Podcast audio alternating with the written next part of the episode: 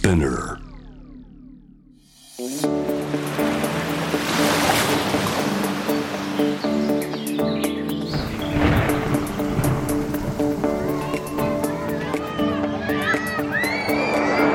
SDGs Explain for Business SDGs を仕事に生かすナビゲーターは SDGs を軸に活動するワールドロード CEO 兼ハフポスト日本版プロデューサーの私平原伊文とニュースサイトハフポスト日本版の前編集長の竹下隆一郎です。この SDGs を仕事に生かすでは国連が掲げる持続可能な開発目標 SDGs を日々の仕事に生かすヒントをゲストとのトークセッションから探していきます。竹下さん好きな動物は？何ですか？イルカです。イルカですか、はい、なんでイルカが好きなんですか？いやなんかイルカっていいじゃないですか、はい、はい、なんとなくですか、ね、なんとなくですか？はい、いや今パッと思い浮かんだのはイルカですね。そうなんですね、はい、ななぜか今日はイルカが気になってますね。今日なぜかイルカが気になってるんですね、えまあ今回は実は和歌山のテーマパーク、アドベンチャーワールドのイルカトレーナー、えうん。武藤大輔さんにリモートでおえ話イルを伺います、カトレーナーってどんなお仕事なんですかね、ね、こうイルカのショーを伴走したり、うん。あとは共に一緒にイルカと仲間になって、何かこうパフォーマンスをしてるっていう印象がありますね。はい、はい。い、いですね。和歌山なんですね。リモートで。はい。イルカも出てきたらいいですよね。ね、はい。出てくるんですかね。はい。はい、ではゲストをお迎えする前にまずは SDGs 関連ニュースをお届けします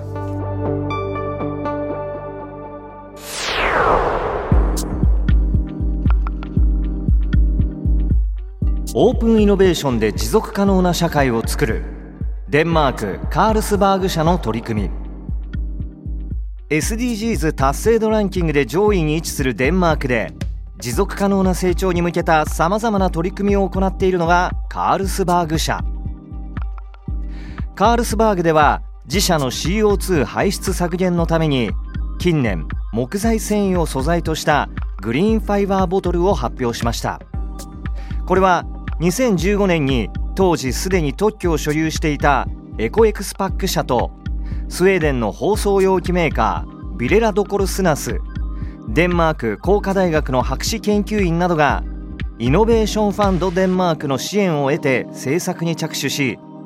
その後包装容器メーカーなどが共同事業パボコを立ち上げて開発したもの。木材繊維を素材としたペーパーボトルを開発するにあたりカールスバーグ社は自社で全てを開発するのではなく知恵や技術を持っている専門家や企業に声をかけ積極的に協働しながらオープンイノベーションを通して持続可能な成長を目指しています。洗って繰り返し使えるストロー小学生のアイデアを商品化。娘の自由研究を父が引き継いだ。山口県防府市の三浦醸造工業が洗って繰り返し使えるシート製のストローを開発し7月から一般販売を始めます。そのアイデアは三浦健太郎代表の小学生の娘の自由研究から生まれました。2019年当時小学3年生の三浦さんの長女が小学校でストローの研究を発表したところ教員から「これすごいですね。特許が取れるのでは?」とアドバイスがあり三浦さんが娘から研究を引き継いだということ。3ヶ月ほどの試行錯誤を経て特許を出願。その後も改良を重ね商品化することになりました。ストローのブランドの名前はストロール。プラスチック製の1枚のシートを好みの太さの円筒状に巻きベルトで固定して使います。飲み終わったらシートは広げて簡単に洗うことができるということです。以上 SDGs ニュースでした。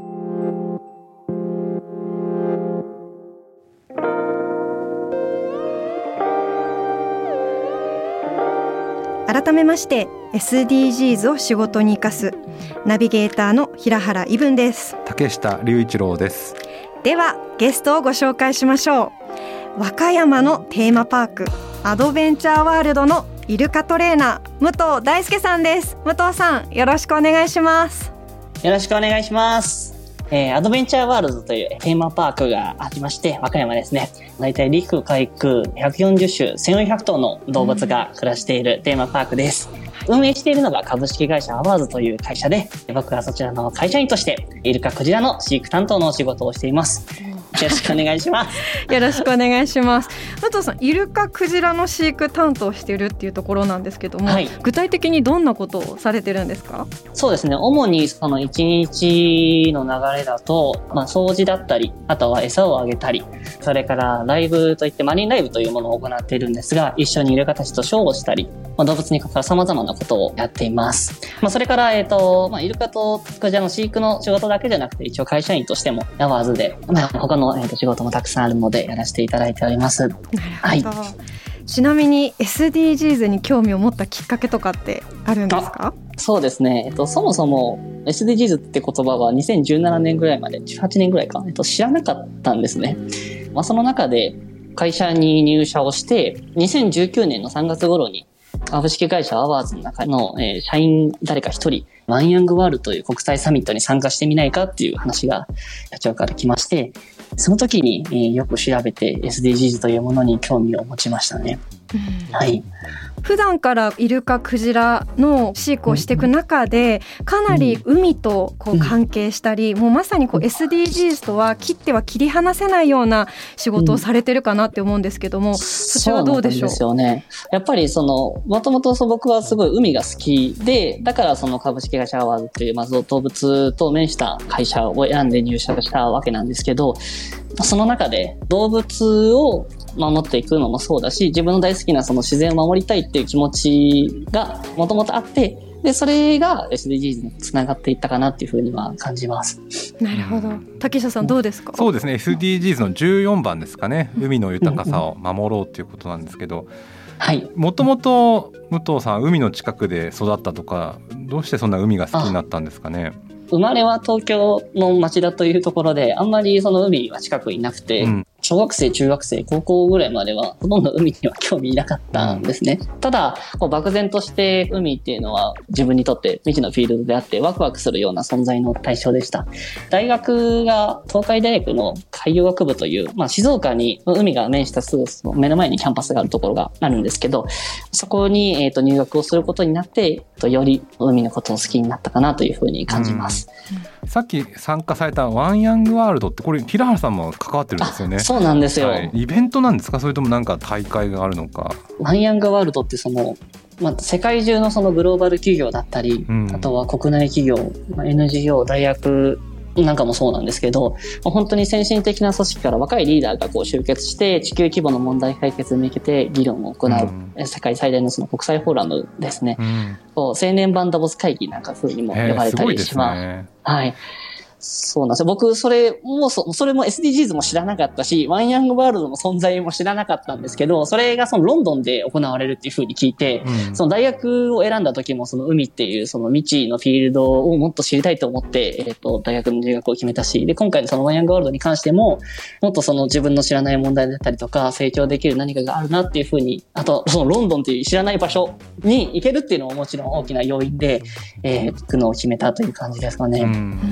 実際参加してみてどうでしたか？武藤さん最初ね。す,、すごかったですよね。橋原さんも、えっと、2018年に参加されてるんですかね、はい、えっとでえ今回その僕は、えっと、平原さんと共にこう行動を一緒にしていろんなことをやってきたんですけど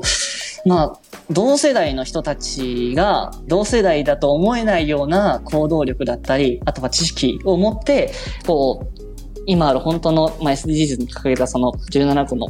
ゴールがあるんですけど、そこに向かって前進しているっていう風の、まあ、強い気持ちを感じましたね。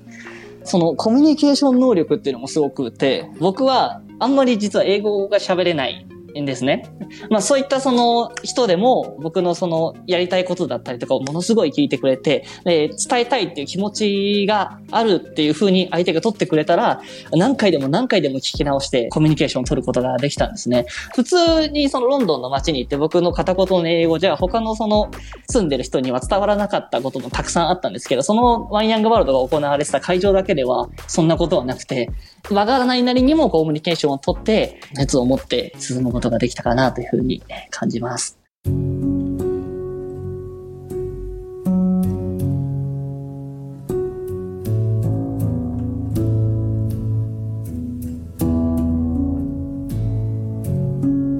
実際どうですか？今アドベンチャーワールドとしては SDGs っていうのはどんなことに取り組んでるんですか、昨年ですかね、一応アドベンチャーワールドでその SDGs 宣言というものをさせていただきまして、会社のその心で時を作るスマイルカンパニーという理念と、えーまあ、SDGs が目指すのはウェルビーイングっていうものが本当に重なっているなというふうに。あとは、あと生命の多様性、持続性に満ちたその循環型社会を作っていくっていう上でこの宣言を、え出したですかね。まあ、もともと会社がやってきてたことと宣言を出した上でやってることっていうのは、その、あんまり変わらないというか、実はその動物の飼育っていうこと自体が SDGs の項目の中につながっていくものなんですね。なので、元からやっていたことを、よりその SDGs というその、まあ、名をに借りて、つなげて、こう、発付宣言したっていう形になります。うん具体的にどうつながってるんですか？例えば、環境の教育、それから、えっと、調査研究、あとは種の保存、レクリエーションって、この4つがその動物園水族館の、大きな役割だっていうふうに言われてるんですけど、例えばその種の保存だったら、命のその多様性をそのまま続けていくためにも、こうやってその少ない種であれば、こういうパークで飼育をすることによって、全体の種として専属にこう関わっていけるように、いろんな研究をしたりだったりとか、もちろんその動物たちがその絶滅の危機になった時に、こうやってパークでこの飼育していることによって、それを阻止することもできますし、あとは精子を保存したり、そうすることによって、遺伝子を残すための行動だったりもしていますね。うん。あのすごくいいなと思う一方でですね。でも動物園とか水族館って一般的に人間が勝手に囲ってるわけじゃないですか。だから本当はじゃあ自然のままに任せたりとか自然に生きてた方がいいんじゃないですかね。その辺ってどういうふうに実際働いてらっしゃる方考えてるんですか？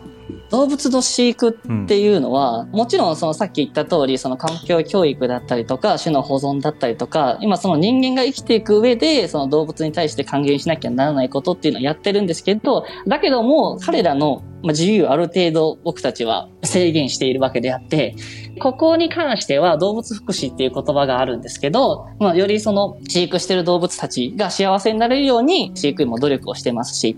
日々改善点を見つけて、あと彼らにその日々のその中で刺激があるような提案をどんどんしていってるようにはしています。僕ら飼育員の中でもやっぱそういう気持ちはあります。でも、それがその分かっているからこそどんどん行動につなげなきゃならないし、もっと本当にその最初に言った環境教育だったらたくさんの人に知ってもらわなきゃならないし、それは飼育員としての使命だというふうに感じます。あ非常によくわかりました。ち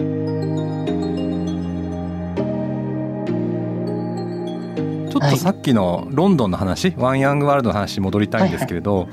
例えば海を大事にしようっていうのは、うんうんうん結構昔から言われていて、まあ、特に日本は海に囲まれているので、まあ、みんな言ってることじゃないですか。ということと実際ロンドンで語られたこと何か差ってありましたか？つまり SDGs あとー。その普通に一般的に誰もが言う海って大事だよねっていうのと何か違いってありますか、やっぱりその、うん。ちゃんとした数だったりとか、マイルストーンを決めて多分動いてるか動いてないかが多分だいぶ大きな違いかなと感じて、その、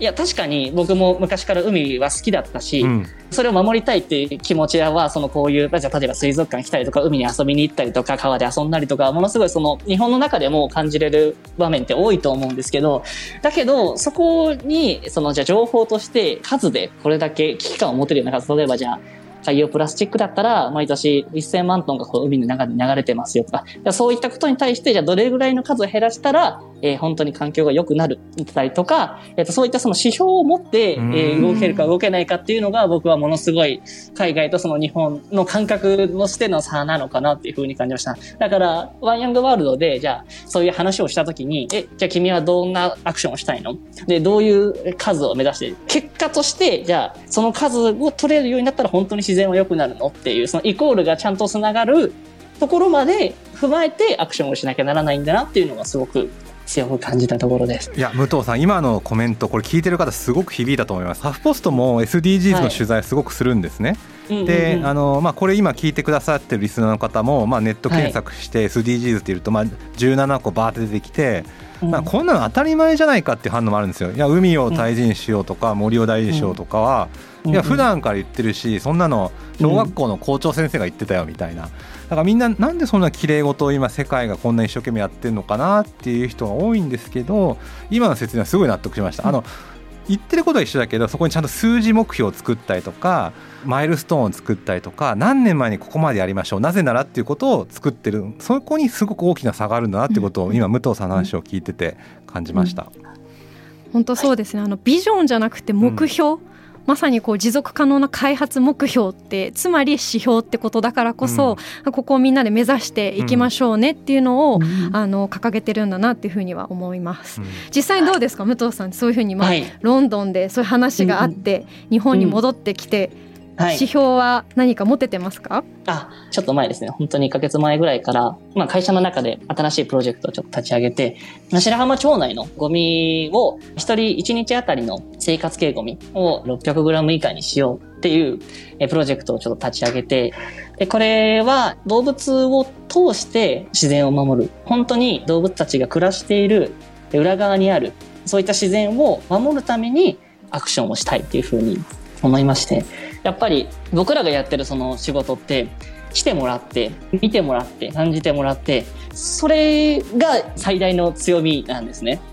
でテクノロジーが例えばじゃあアドベンチャーワールドにあるわけじゃないし、僕にそういう数十万人にこう訴えかけるような力があるわけでもないんだけど、その動物たちの魅力を通してたくさんの人に伝えるってことはできるんですね。なので、それをやりながらマイルストーンとして、じゃあ白浜町のゴミを 600g 以下にするっていうのを目標に今、えー、頑張っているところです。はい。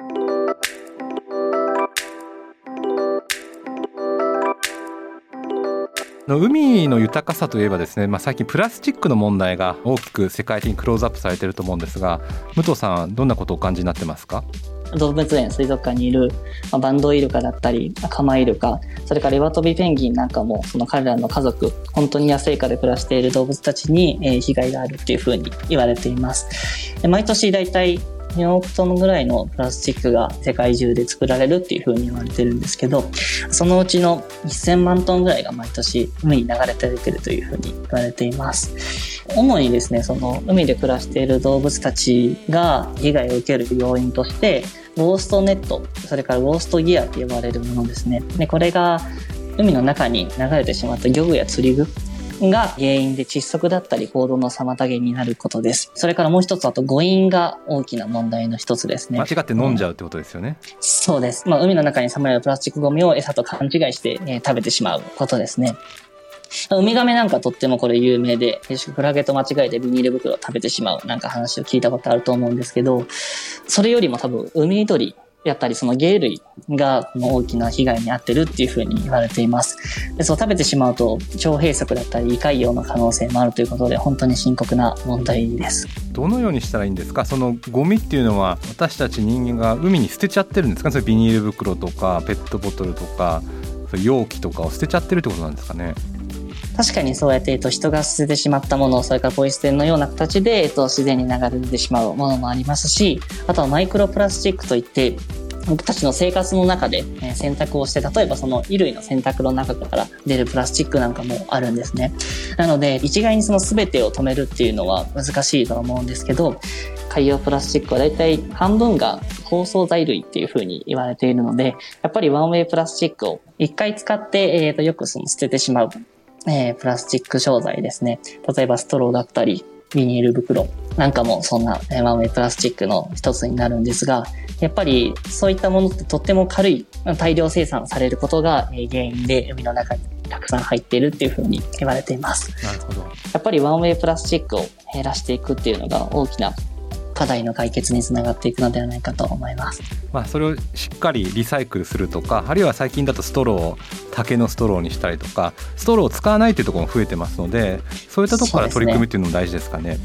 はい。スプラなし生活というふうにも言うんですけど、やっぱり違う素材を使ってよりエコにクリーンに生活をしていくっていうのが一つキーになるかなと感じます。なるほど。なんか最近ストローが急に飲食店がなくなってなんでだろうと思う人もいると思うんですが、まあ、例えばあのこのアドベンチャーワールドさんに行って実際の海洋生物生き物たちを見てあこの生き物たちに影響するんだったらだったらやめようっていう、まあ、そういう心が動かされると思うんですね、うん、まあ、そういう意味でも水族館とか動物園とかそういったところ大事だなと今日聞いてて思いました。そうですね、うん、直接命にこう関わってるっていうことをやっぱ目撃すると全く違いますよね、はい、そうですよね、うん。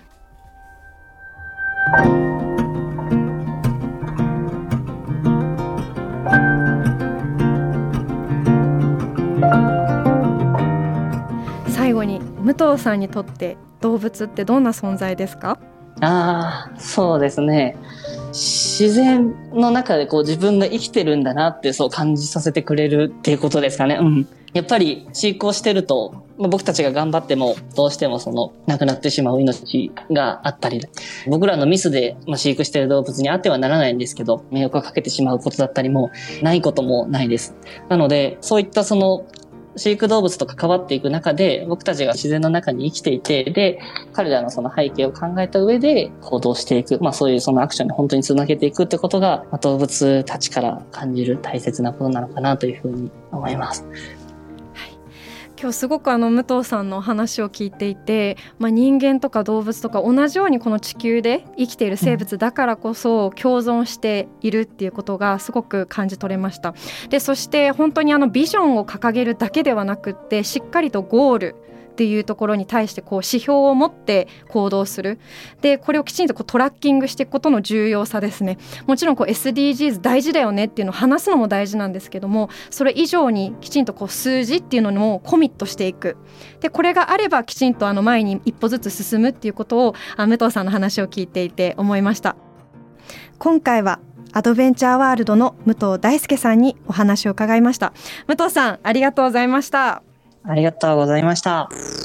SDGs Explain for Business. SDGs を仕事に生かす。ここからは仕事で使える SDGs の数字に関するトピックをご紹介します。今日の数字は18位です。これはですね日本の SDGs のランキングなんですね。165カ国の SDGs に関するまあ、取り組みを分析した報告書というのが、まあ、つい先日発表されたんですが日本はですね18位でした昨年の17位から1つ順位を下げちゃったんですよね。でまあいろいろあるんですが、まあ、ジェンダー平等とか、まあ、気候変動や海とか陸の持続可能性あとはパートナーシップとかまだまだ課題があるともちろんねあの18位ということで上位にはいるんですけれどまだまだ1位から5位までのフィンランドとかスウェーデンとかドイツとか、まあ、そういうヨーロッパ勢と比べると足りないところが多いかなと思います。もちろん SDGs は決して競争ではないんですがやはりまこういうランキングを通してですね、まあ、どういったところが日本が足りないのかなということを考えるのがいいかなと思います。今日の武藤さんの話でも指標を作るということが大事だったので、まあ、これも仕事と一緒ですよね。海を大事にしようとかジェンダー平等の大事っていうのはみんな言うんですけどじゃあいつまでに何をやるのか。でこれは決して相手と比べたいとか勝った負けたではなくて、まあ、自分を振り返る意味でもこういう順位っていうのはうまく活用した方がいいですしあるいは上司を説得したいとかなんで SDGs やんなきゃいけないっていう時にいや日本はこのぐらいのランキングですよみんなで上げていきましょう、まあ、そんな使い方ができる数字かなと思います。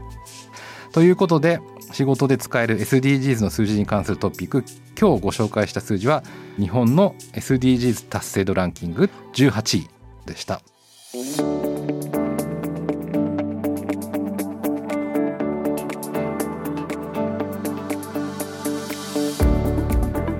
届けしてきました SDGs を仕事に生かす。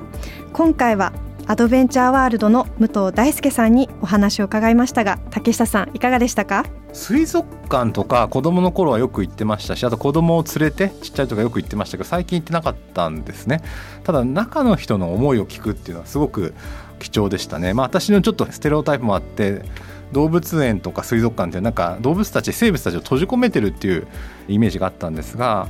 まあ、ただそれはあのもちろん人間のエゴなんですけど一方でまあ意義もあってですねそこで動物たちと触れ合うことで、まあ、リアルに SDGs のことを考えたりとか、まあ、そういう面もあるんだなということはちょっと今日学びましたね。そうですね私も実はあのアドベンチャーワールド大好きですごい感動したのがこう実際にイルカのショーの時にこう映像が流れていてしっかりと動物は人間と一緒なんだよだったり海を守ろうっていうメッセージも出されていてきちんとその観客の方々に対してもそういうメッセージ性を伝えていく。そういうところにすごく工夫してるんだなって今日の話を聞いていて改めて感じました。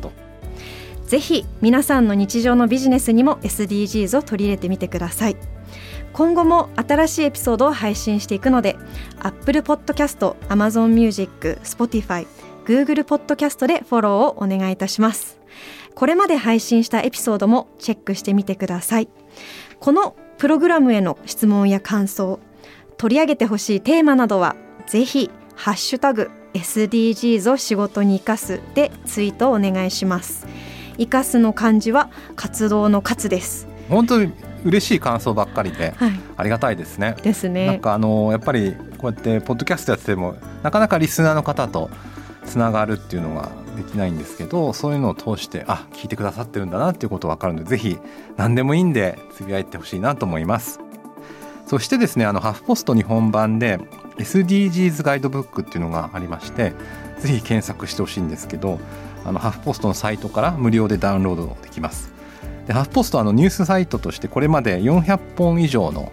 SDGs の関連の記事を発信してライブ番組ハフライブでも毎月ですね SDGs をテーマにやってるんですね、まあ、こちらもハフライブ検索してください。でこちらのハフポストの取り組みだけじゃなくて、まあ、専門家とかいろんな SDGs のトップランナーの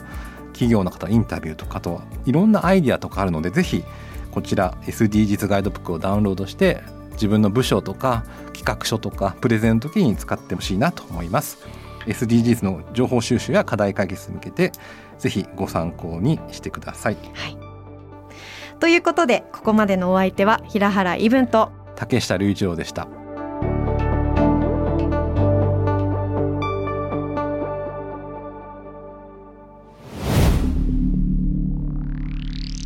Spinner